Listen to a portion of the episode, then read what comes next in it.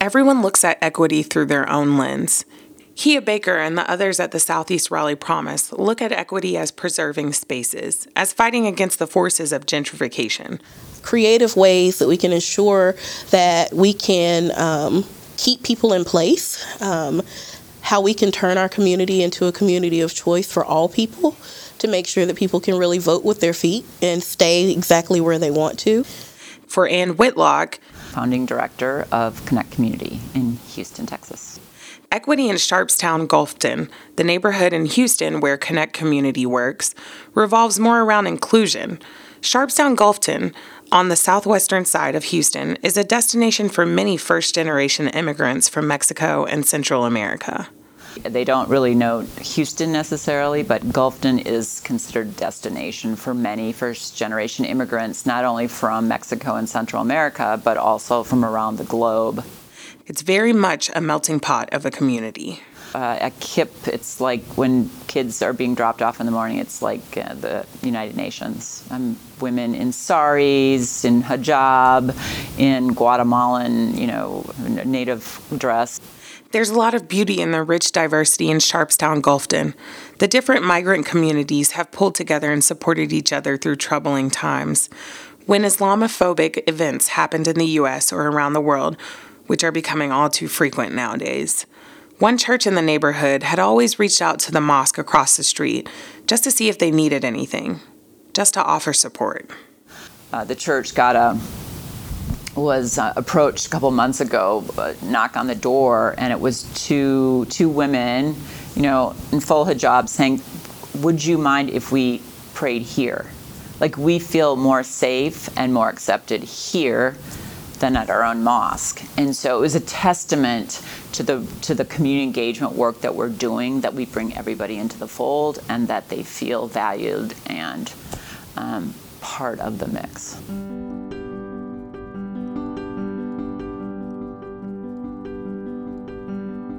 Welcome to This is Community, a podcast series by Purpose Built Communities.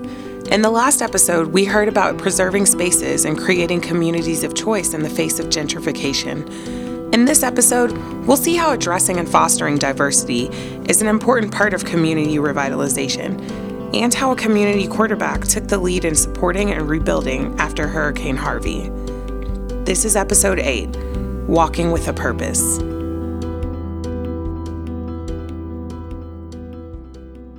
Ann and the others at Connect Community are helping to foster that community building and acceptance of the diversity in the neighborhood.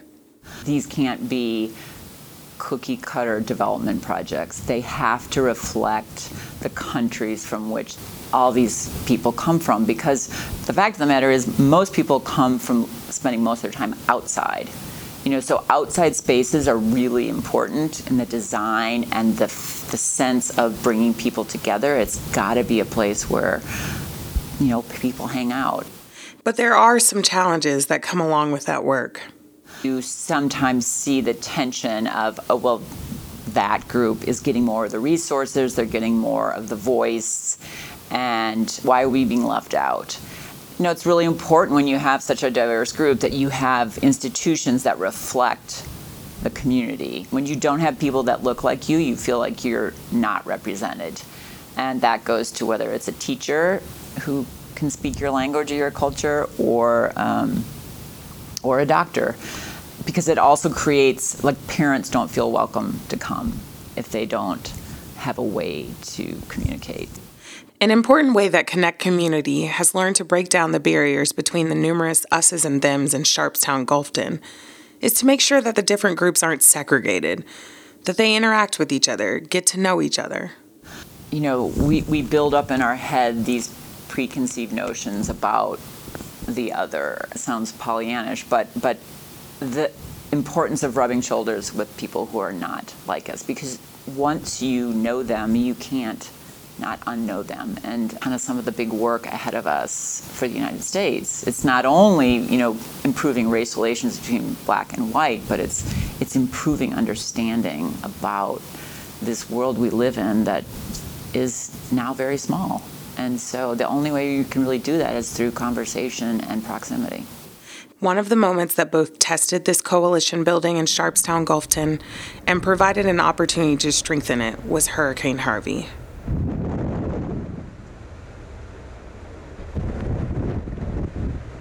The damages from the 2017 storm were the costliest from any hurricane on record. 40 inches of rain in four days caused unprecedented flooding across eastern Texas. Luckily, Sharpstown Gulfton was not hit extremely hard. The flooding was not too bad, but it revealed some glaring realities that preceded the storm. Even though there are numerous different countries from around the world represented in Sharpstown Gulfton, they all share at least one thing in common. But what we really saw was um, the economic fragility of the community as a whole. Um, this is, you know, this is a community that when they first arrived, you know, the um, median income is around uh, $12,000. Um, as people spend more time there, it kind of evens out to more around 22,000. Um, but where people were hit the most was uh, businesses were closed for you know week or two weeks depending on whether they flooded. Um, apartment buildings lost power. So many people who you know had to throw out refrigerators full of food and then you know had no food. If you're not used to being in an, a city that floods uh, you don't know to like rip up your carpet and rip out your drywall. So we have a lot of immigrant families who've been you know their kids are running around on the ground with mold and mildew when your house is flooded, you lose everything. And if you're making less than a third of the national median household income, rebuilding can be daunting. It can seem almost impossible. So we actually, in the just immediate aftermath, mobilized a group of community leaders to go door to door within these. I mean, there are 66 apartment complexes in the neighborhood. It's a massively large um, and very densely populated community. And so we went door to door, just checking on people. You know, how are you doing? Do you need, you know, do you need any kind of resources? And we ended up just going to Walmart with this group of community members, and we just bought, you know, bags and bags of the necessities and went back and delivered them. Just you know, as a show of like somebody cares and somebody's there to like, you know, kind of respond to your needs. Connect Community clicked into emergency response mode because they were in the perfect position to step up. They had been working in the community for years. They had the relationships, the understanding of the community, the commitment to making sure everyone was helped and supported. With so many different backgrounds and languages in the community, it was difficult to communicate on the scale that they needed in order to be effective. So they developed a tech solution to the problem. And so we bought a Cricket phone. Um, created a text message in five languages and then sent it out through the school principals and they sent it out to all of their families as a way to say, you know what, if you need any kind of help, you can either text us or call us and we'll we will respond, you know, within 24 hours. And that was a great way. We we got a huge response from that.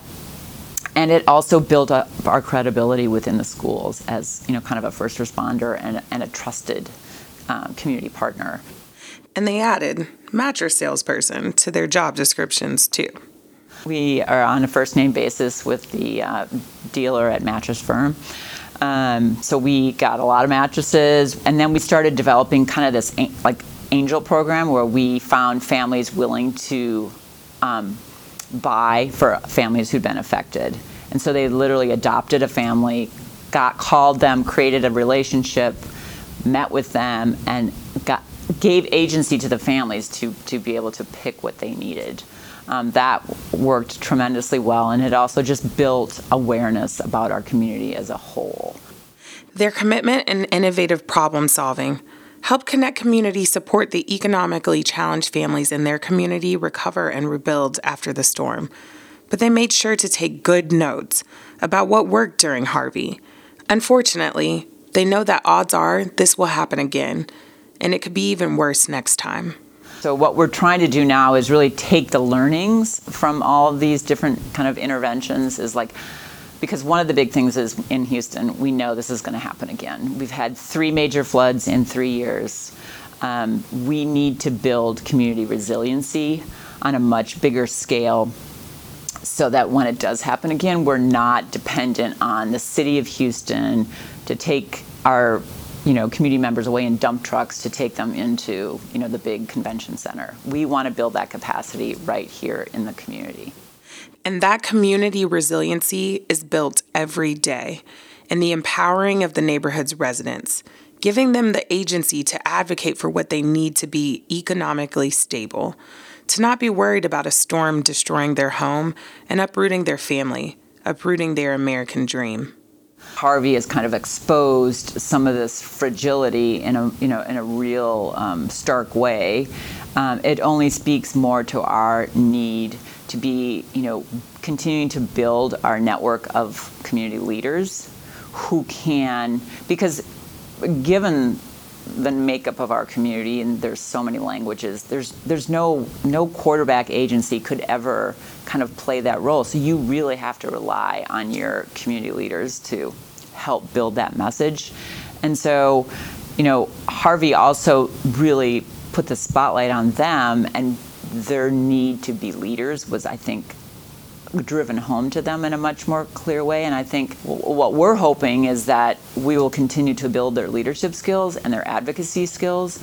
We want to kind of build that voice around okay housing like let's let's look at what happened at Harvey now like what what are those things that you don't want you know to see anymore? And like how do we build that voice uh, within city hall within you know our super neighborhoods etc i think those are the connections that the quarterback agency will will work on to build so that you know it's not just one organization. It's it's the community itself that's saying we need change and defines victory in that work in a similar way as Othello from Omaha did in episode 3. You know, when I feel like people in the community are waking up with a purpose every day and not thinking about, like, they're getting up and they're doing their life in a way that is thinking about the future as opposed to thinking about how am I going to get through this day and get the resources that I need to put food on the table.